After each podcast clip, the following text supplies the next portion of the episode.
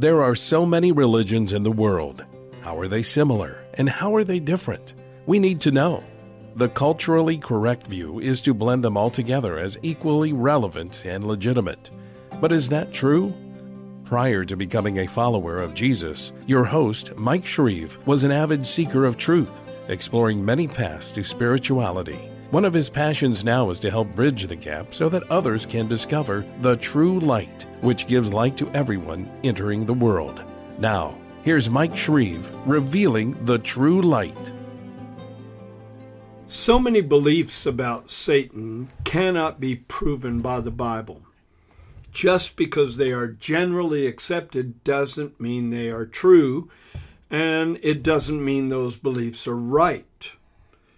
For instance, is Satan's skin red? Does he bear a pitchfork? Does he have a pointed tail? Does he have bat wings? Does he look like a goat? Does he reign in hell? Can he torment you daily? Many questions need to be answered. And I believe once you see the truth, it will shock you and it will also make you reevaluate everything you've ever believed about Satan. And you'll have a brand new way of looking at this arch enemy of the human race and especially the arch enemy of the church of the living God. This is going to be not only an interesting an intriguing program, but it's going to be an empowering program. And you'll understand why I said that in a few minutes. Now, five of the following points I'm going to make are definitely myths, without a shadow of a doubt. They are myths. Some of the others are questionable and can't really be proven. So let's take the ones that are definitely myths first. Let me define what a myth is. If you were to look it up in a dictionary, a myth is a legendary story or idea that is not based on facts. Instead, myths are unproven and false beliefs, quite often, embraced by various cultural groups that are used. Myths are used to justify behavior and rituals and traditions and cause people to cling to those behaviors, rituals, or traditions because of the myth attached to it. It sounds like we really need this episode, and I believe we do. Myth number one Satan can talk to you and tempt you personally every single day. I disagree wholeheartedly with that. There are over 2 billion professing Christians in the world. And many of those are possessing Christians, those who possess a born again relationship with the Lord Jesus Christ. Only God knows exactly how many.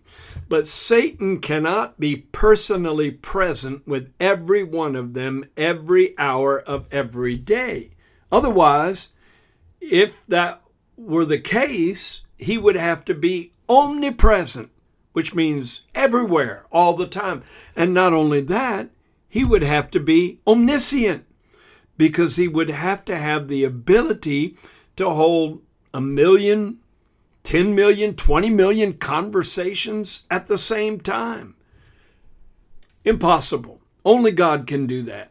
And so we have attributed to Satan attributes that are far above his actual capabilities.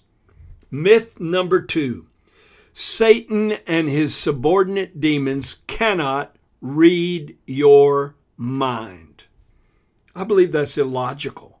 When you really ponder it, when you really think about it, that is an illogical idea.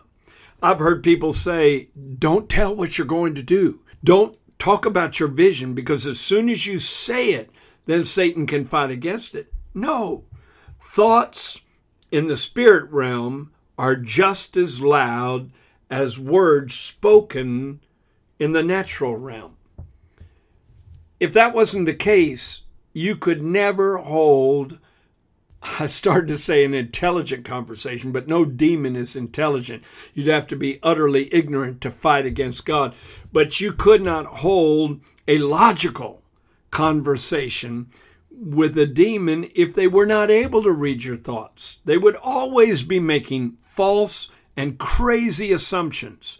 For instance, you could be standing in front of the window of a jewelry shop and you could be thinking about the banana pudding in your refrigerator back home. But the demon that wants to torment you thinks because you're looking at a diamond bracelet that you're coveting or desiring that thing when your mind could be totally somewhere else. And so that spirit speaks into your spirit and says, Steal it. And you think, Steal my own bowl of banana pudding? That doesn't make a bit of sense. And that would just be one crazy communication of thousands based on false assumptions. No, Satan can read your mind. Demons can read your mind, but that doesn't bother me because my mind is saturated with the mind of Christ. And I can think I am more than a conqueror through him who loves me. I can think he's given me power over all the power of the enemy. I've taken thoughts captive and brought them under obedience to the Lord Jesus Christ. And that's torn down strongholds of negative thinking in my mind so I can battle thought against thought with any demonic power that comes against me. I do not believe Satan comes against me daily, and I do not talk to him daily because I believe people who hold conversations with the devil on a daily basis are self deceived. I have people call me all the time saying, Brother Mike, Pastor Mike, pray for me. The devil's been talking to me all day long. And usually my response is, Wow, you're really important, aren't you? And of course, taken aback, they'll say, What do you mean? And I'll say, You mean Satan has left over 2 billion other people and focused his attention on you all day long? And then I proceed to explain to them the reality that it can only be in one place at one time. Myth number three Satan has red skin, horns, a pointed tail, the appearance of a goat, and bears a trident like pitchfork. Show me where you find that in the Bible. There's absolutely no description of the devil in the entire Bible. But since the ninth century, he has often been shown in Christian art. So this is artistic license. He's been shown with horns and cloven hoofs and unusually hairy legs like a goat and a tail and often naked and holding a pitchfork like object. These are all an amalgamated combination of traits from various pagan deities like Pan and Poseidon. So you can't say that he looks that way because there's no scriptural reference that proves he looks that way. I had an encounter one time with Satan. Actually, twice in my life, I've had a personal encounter with Satan. And one time, it was about 3:30 in the morning. I was asleep in bed in Louisville, Kentucky. I remember the place, I remember the home. I was staying in the home of some very dear ministry friends, and I woke up, and there he was standing at the foot of my bed. He did not have red skin, he did not have horns. In fact, he looked very handsome. He had dark, uh, a swarthy complexion, slick back black hair, long black cloak. He was very distinguished looking dark eyebrows, dark countenance. And his eyes were the thing that gave him away because he looked at me with such intense hatred. It was as if his eyes were communicating, I'm going to destroy you. I'm going to ruin you. I'm going to wreck you. My mind spun into a high speed of trying to figure out how to respond to Satan himself standing in front of me. And before I could figure it out, the Holy Ghost, the Holy Spirit of the living God, came to my rescue. And I felt the Spirit of God rise in me like a gushing geyser of authority.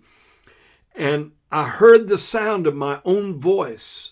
I never opened my mouth and spoke audibly, but I heard the sound of my own voice rebuking the enemy.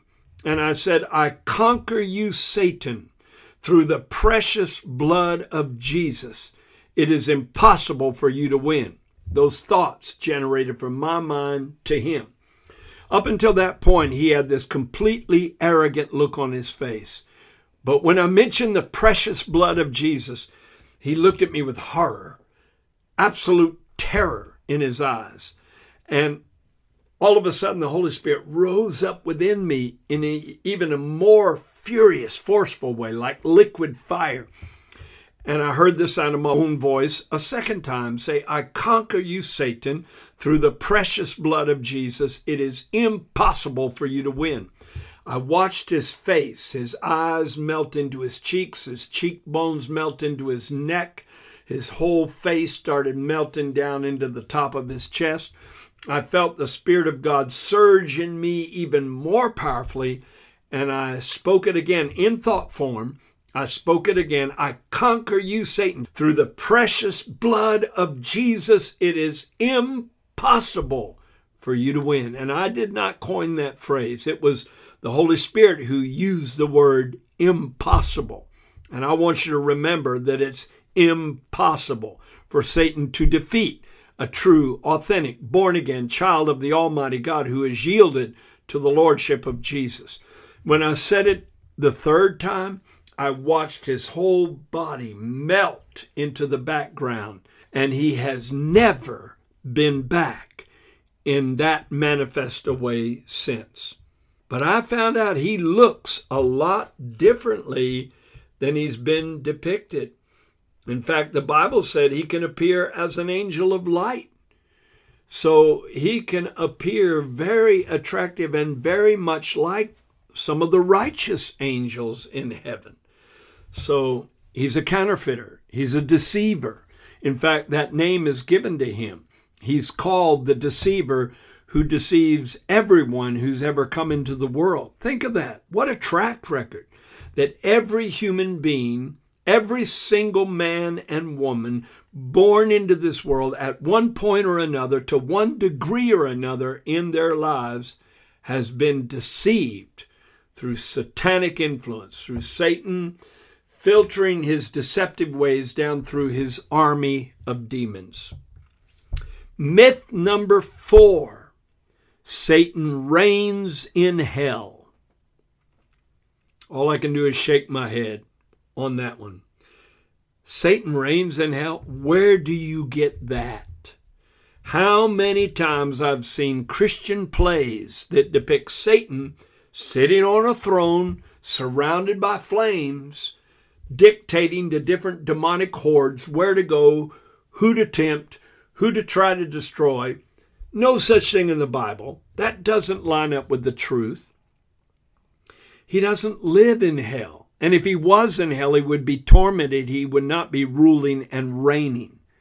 In fact, I can't find any place in the Bible that says he ever has been in hell or ever will be in hell. And you may disagree with that, but wait till I explain. Let me first camp on Ephesians chapter 2, verses 1 and 2.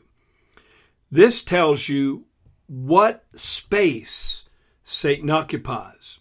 This is talking about truly saved sons and daughters of God. And it says, You, He, the Lord Jesus Christ, He made alive who were dead in trespasses and sins in which you once walked according to the course of this world, according to the prince of the power of the air, the prince of the power of the air, the spirit who now works in the sons of disobedience.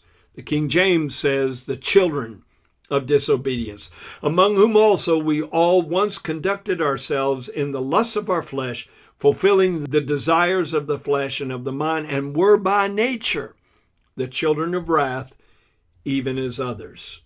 So he's the prince, that's the Greek word archon. Of the power, that's the Greek word exousia, which means authority. Of the air, air, A E R, is the realm that he's occupying. the prince of the power of the air. So that signifies symbolically that he's on higher ground. In other words, he's in a superior position of authority. There's a maxim that all armies have been taught through Sun Tzu, who wrote The Art of War. He said, You never attack an enemy on higher ground. And now Satan is depicted as being on, in a sense, higher ground because he's the prince of the power of the air. And the human race is underneath this horrible, dark, oppressive global force of a satanic cloud covering all nations. Who can win such a battle?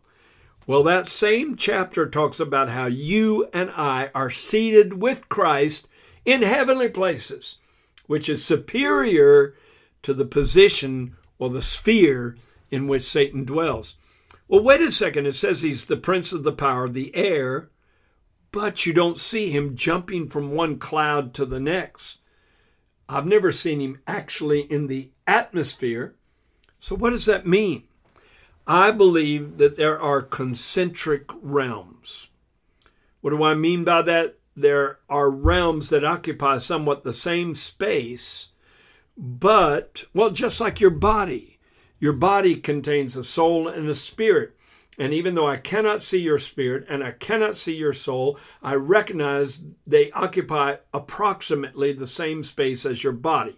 Actually, I believe the spirit and the soul are larger than the body, but they occupy the same space and have the same focal point, your heart of hearts.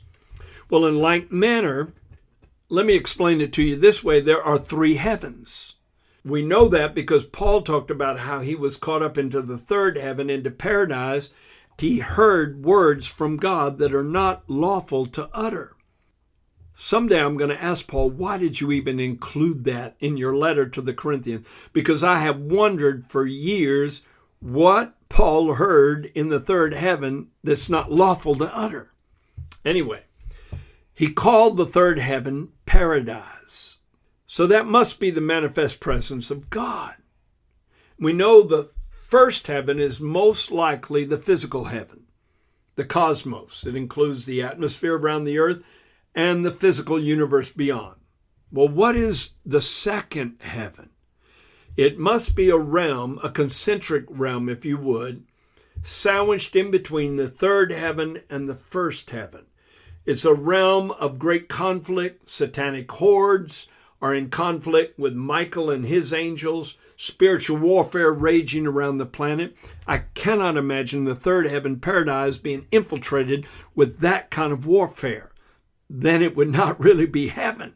It would be a place of tension and misery, and who knows what happens when Michael and his angels war against the devil and his angels. What kind of battles ensue. But I can't imagine that happening in paradise. It would have to happen in the second heaven.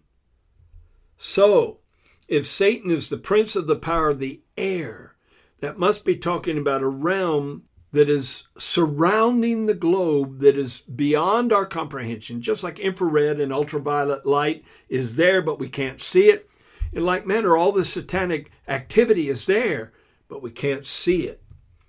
And when it said that Satan is the prince of the power of the air, I believe the word power is a cumulative term. Just like you could say the U.S. military, that's a cumulative term. It's bunching a number of divisions together the U.S. Navy, the U.S. Army, the U.S. Marines, the U.S. Air Force, the Coast Guard, and all the other divisions that have been created, now the Space Force, in order to protect our nation. But it's all the U.S. military, singular, divided up into divisions. Well, in Ephesians chapter 2, verse 2, when it says he's the prince of the power of the air, I believe that includes many powers and many principalities underneath that supreme power.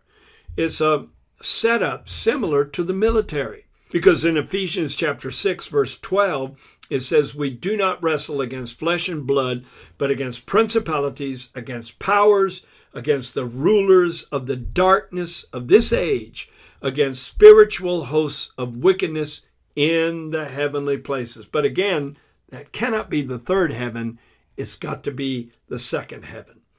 Satan has never been in hell that we know of, but he will be cast into something called the bottomless pit, according to Revelation chapter 20. Read the first few verses. One angel will cast him into the bottomless pit, and yet the word translated bottomless doesn't necessarily mean a pit that absolutely is infinite in depth. It may mean a pit that has no describable or measurable depth to it. And he'll be bound there for a thousand years. You may say, well, he's getting out. Well, to use an old adage, it'll be out of the frying pan into the fire for him because he'll be taken out of what most people believe is Tartarus, a chamber of hell. Not the normal description of Hades, but Tartarus, a chamber of hell, the bottomless pit, and then he'll be cast into the lake of fire. And hell itself will be cast into the lake of fire forever and ever. Myth number five Satan was an archangel. You can't prove that either. There's only one angel in the Bible who is called an archangel. Do you know which one it was? Was it Gabriel? No. Is it Michael? Absolutely yes. In Jude chapter 1, verse 9, and I'm going to end with this, it says, Yet Michael the archangel, in contending with the devil when he disputed about the body of Moses, dared not bring against him a reviling accusation, but said, The Lord rebuke you. Now, I have a question for you right as we close. Why did Satan want Moses' body? Probably two or three possible reasons. Number one, he wanted to discover the location of Moses' body to the children of Israel because they'd just come out of the Egyptian culture where they were used to the Egyptians deifying their leaders and building huge monuments to them, and they probably would have done the same for Moses. And God didn't want that. God wanted the glory unto himself, rightfully so, for all that he had done in Moses' life. Or maybe, and I don't really believe this, that Satan wanted to possibly inhabit that body, bring it back to life if he could, and then use that body to mislead the children of Israel. Who knows? All I know is that that's the only passage where an archangel is revealed, and his name is Michael. There's one other place in the Bible that mentions an archangel, and that's at the return of the Lord Jesus Christ. I believe it's 1 Thessalonians chapter 4, where it talks about there will be the sound of a trumpet and the voice of the archangel as the Lord Jesus Christ comes back again. Well, there's much more I want to go into about myths surrounding Satan, but I believe we've covered enough territory on this episode and I'm going to go into some very interesting passages next week, including Isaiah 14, verses 12 through 19, Ezekiel 28, verses 12 through 19, that have some intriguing things to say about the beginnings of this accuser of the brethren, this one who is the adversary of all humanity. I believe we've got a lot more to discover, and it's all going to be empowering so make sure you're with us next week. Thank you for joining Mike Shreve today on Revealing the True Light, and thank you for opening your mind and your heart to the truth. Be sure to subscribe on iTunes, cpnshows.com, or wherever you listen to podcasts so you don't miss new episodes. You can explore the beliefs of many world religions more deeply by ordering Mike Shreve's book titled In Search of the True Light. We also invite you to visit our website, thetruelight.net, and sign up to be part of our global internet family.